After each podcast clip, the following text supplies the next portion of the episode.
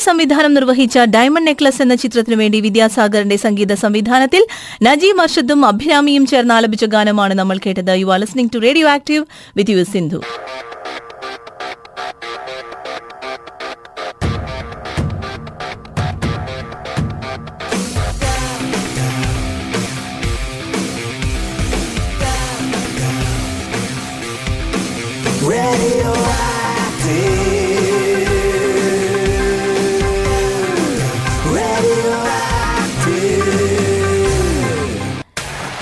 ഏതാനും മണിക്കൂറുകൾക്ക് മുൻപ് ഞാൻ നമ്മുടെ ലിസണേഴ്സിനെ അറിയിച്ചിട്ടുണ്ടായിരുന്നു. ഇന്ന് അഡ്വക്കേറ്റ് ആഷിഖ് നമ്മോടൊപ്പം റേഡിയോ ആക്റ്റീവിൽ ജോയിൻ ചെയ്യുന്നു. വളരെ പ്രധാനപ്പെട്ട ഒരു വിഷയം സംസാരിക്കാൻ വേണ്ടിയിട്ടാണ് അദ്ദേഹം ജോയിൻ ചെയ്യുന്നത് എന്ന് പറഞ്ഞിരുന്നു. Good evening Ashiq ji. ഒരു പക്ഷേ ഈ ഒരു വാർത്ത ഞാൻ കഴിഞ്ഞ വ്യ- വ്യാഴാഴ്ച കഴിഞ്ഞ വെനസ്ഡേ അല്ലെ ആഷിക് ജി? കഴിഞ്ഞ വെനസ്ഡേ ഒരു നമ്മുടെ ഒരു ലിസണർ വിളിച്ചിട്ടാണ് ഈ ഒരു വിവരം പറയുന്നത്.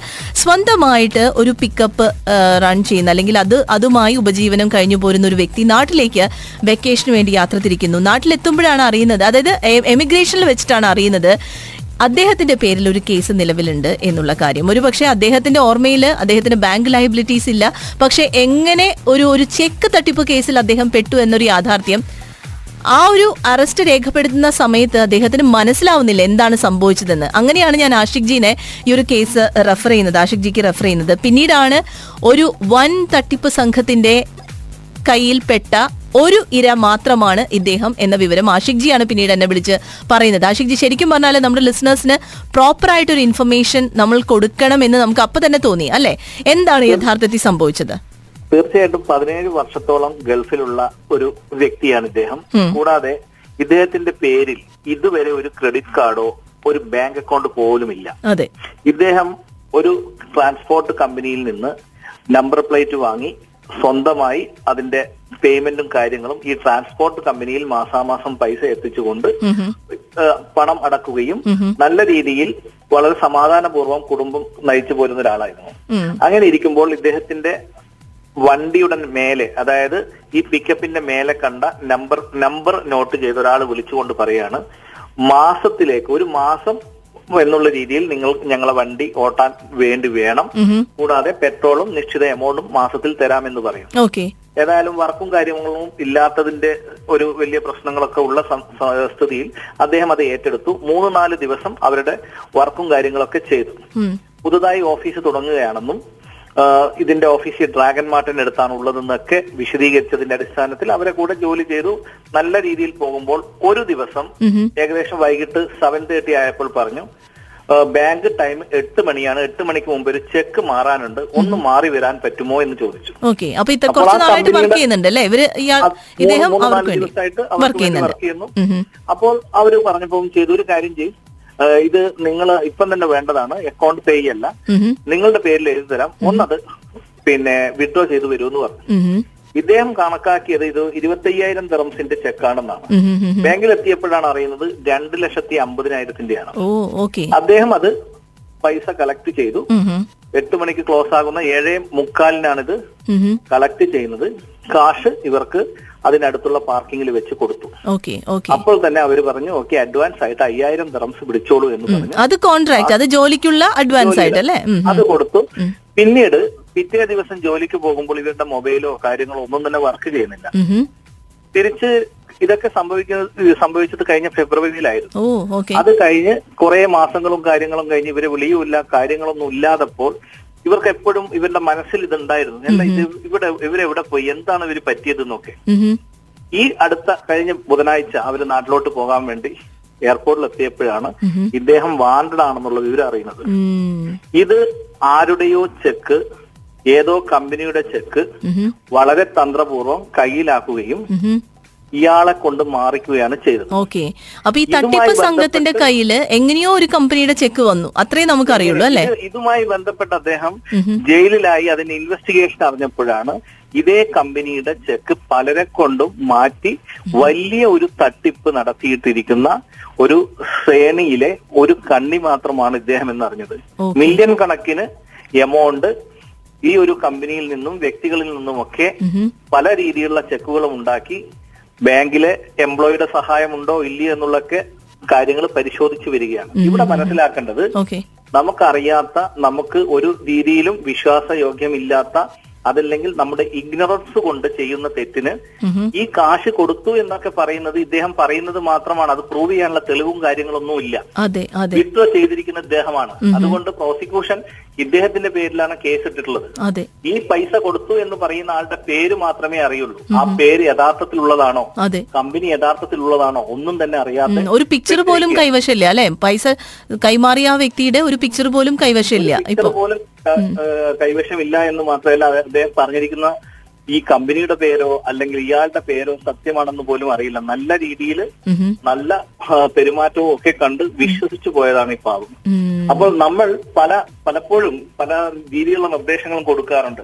പിന്നീട് ഏറ്റവും കൂടുതൽ ഇന്നിപ്പം കണ്ടുവരുന്നത് ഡിസ്കൗണ്ടിങ് ചെക്കാണ് പല കമ്പനിയുടെ കാലങ്ങളായുള്ള സുഹൃത്തുക്കൾ ഡിസ്കൗണ്ട് ചെയ്യാൻ വേണ്ടി ഡിസ്കൗണ്ട് ഫെസിലിറ്റീസ് ഉള്ള കമ്പനികൾക്ക് ചെക്കുകൾ നൽകുകയും പ്രത്യേകമായ സാമ്പത്തികമായ പ്രശ്നങ്ങളും ഇവിടെ കമ്പനികളുടെ പ്രശ്നങ്ങളിലും ഒക്കെ തന്നെ ഡിസ്കൗണ്ട് ചെയ്ത് ഡ്യൂ ഡേറ്റിലാവുമ്പോഴേക്ക് ഈ ചെക്ക് മടങ്ങുകയും ഒരു തെറ്റും ചെയ്യാത്ത ഏതെങ്കിലും ഒരാളെ സഹായിക്കാൻ വേണ്ടി ഇല്ലാത്ത ഇൻവോയ്സ് കൊണ്ട് വെറുതെ ട്രാൻസാക്ഷൻ മാത്രം കാണിച്ചുകൊണ്ട് ഫ്രണ്ട്സിനെ സഹായിച്ച് ഇവിടെ നിന്ന് ജയിലിലായവരും നാട്ടിലേക്ക് കേസ് വരുന്നതിന് മുമ്പേ പോകേണ്ടി വന്ന ഒരുപാട് ആളുകളുണ്ട്. ഇവ ഇതൊക്കെ മനസ്സിലാക്കുന്നത് നമുക്ക് പറ്റാവുന്ന ബാധ്യതകൾ മാത്രമേ അല്ലെങ്കിൽ നമുക്ക് അറിയുന്ന കാര്യങ്ങൾ മാത്രമേ നാം ചെയ്യാൻ പാടുള്ളൂ എന്നുള്ളതാണ്.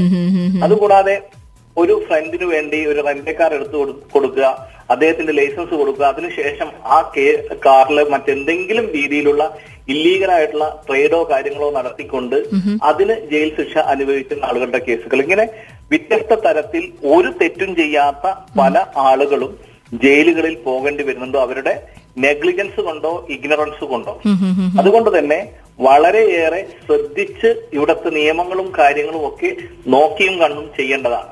ഡൊമസ്റ്റിക് സർവൻസിനെ സ്വന്തം ഡൊമസ്റ്റിക് സർവന്റായി കൊണ്ടുവന്ന് സുഹൃത്തിന്റെ വീട്ടിൽ ജോലിക്ക് നിൽക്കുകയും അവിടെ ഒരു പോലീസ് സംബന്ധമായ ഒരു അന്വേഷണത്തിന് വന്നപ്പോൾ അവരുടെ വിസയല്ല എന്ന് കണ്ട് അമ്പതിന്റെ അമ്പതിനായിരം രൂപ ഫൈനടക്കേണ്ടി വന്ന ഒരു സുഹൃത്തിന്റെ കേസും ഇന്ന് ഞാൻ കൈകാര്യം ചെയ്യേണ്ടി വന്നിട്ടുണ്ട്. അപ്പോൾ പലപ്പോഴും നമ്മൾ ഛേദമില്ലാതെ ഉപകാരം ചെയ്യുമ്പോഴും നിയമപരമല്ല നമ്മൾ ചെയ്യുന്ന ഉപകാരമെങ്കിൽ അതിന് സഫർ ചെയ്യേണ്ടി വരും. ഇത് ശ്രോതാക്കളെ പേടിപ്പിക്കാൻ വേണ്ടി പറയുന്ന കാര്യമല്ല.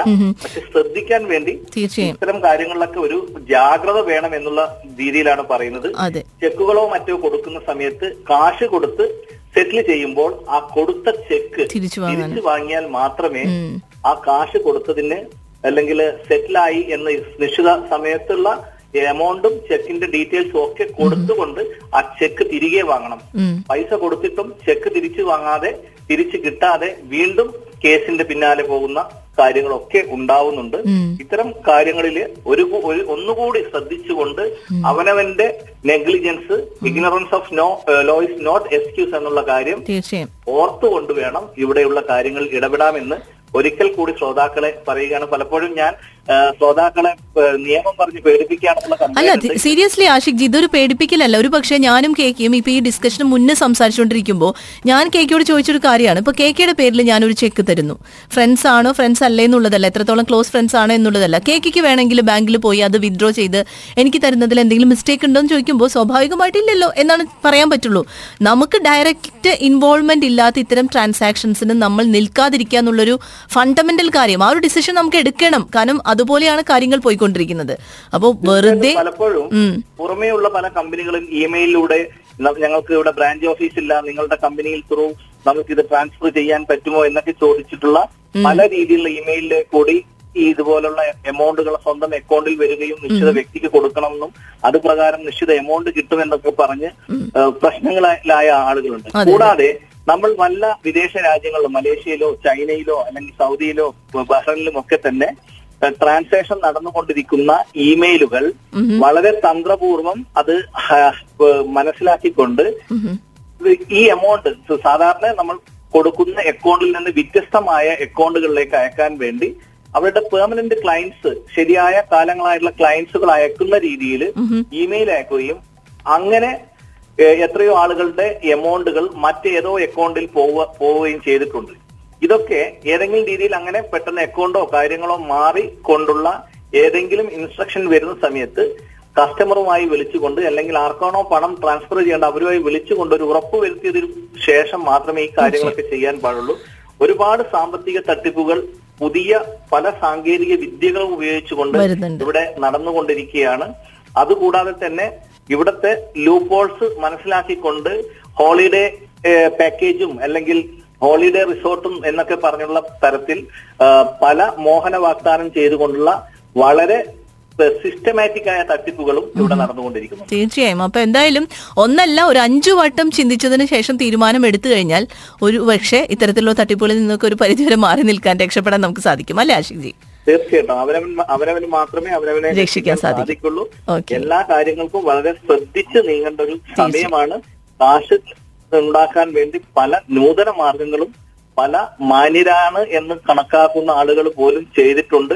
വളരെ വ്യക്തിപരമായി സമൂഹത്തിൽ നല്ല ഉന്നത നിലയിലുള്ള ആളുകൾ കച്ചവടം ചെയ്തുകൊണ്ട് ഒരു സുപ്രഭാതത്തിൽ നിന്ന് ഇവിടുന്ന് നാട് വിട്ടിട്ടുള്ള കാര്യങ്ങളും അത് മുഖാന്തരം എത്രയോ സുഹൃത്തുക്കൾ ഇപ്പോഴും. കഷ്ടപ്പെടുന്നു. വ്യക്തിപരമായിട്ട് എനിക്കറിയാം. തീർച്ചയായും. എന്തായാലും thank you so much advocate Ashiq കാരണം ഇതുപോലെ തന്നെ എന്തെങ്കിലും നിരവധി ഓരോ ദിവസവും വ്യത്യസ്ത ഇൻസ്റ്റൻസ് കൈകാര്യം ചെയ്യുന്ന വ്യക്തിയാണ്. അപ്പോൾ ഇതുപോലെ തന്നെ നമ്മുടെ ലിസണേഴ്സിന് എന്തെങ്കിലുമൊക്കെ ഒരു അഡ്വൈസ് കൊടുക്കുന്ന സമയമാകുമ്പോൾ കറക്റ്റായിട്ട് നമുക്ക് റേഡിയോ ആക്റ്റീവിലൂടെ കൊടുക്കാൻ സാധിക്കും. കുറച്ച് പേരെങ്കിലും ഇത്തരം തട്ടിപ്പുകളിൽ നിന്ന് രക്ഷിക്കാനും സാധിക്കും. Thank you so much advocate തീർച്ചയായിട്ടും. താങ്ക് യു അപ്പോൾ ഈ പറഞ്ഞ പോലെ തന്നെ എക്സ്ട്രീംലി കെയർഫുൾ ആയിരിക്കുക ഏത് തരത്തിൽ ഏത് രൂപത്തിലാണ് തട്ടിപ്പുകൾ വരുന്നത് എന്ന് നമുക്ക് പ്രഡിക്റ്റ് ചെയ്യാൻ സാധിക്കില്ല കുറച്ചൊന്ന് കെയർഫുൾ ആവുക എന്നുള്ളത് മാത്രമാണ് മാർഗം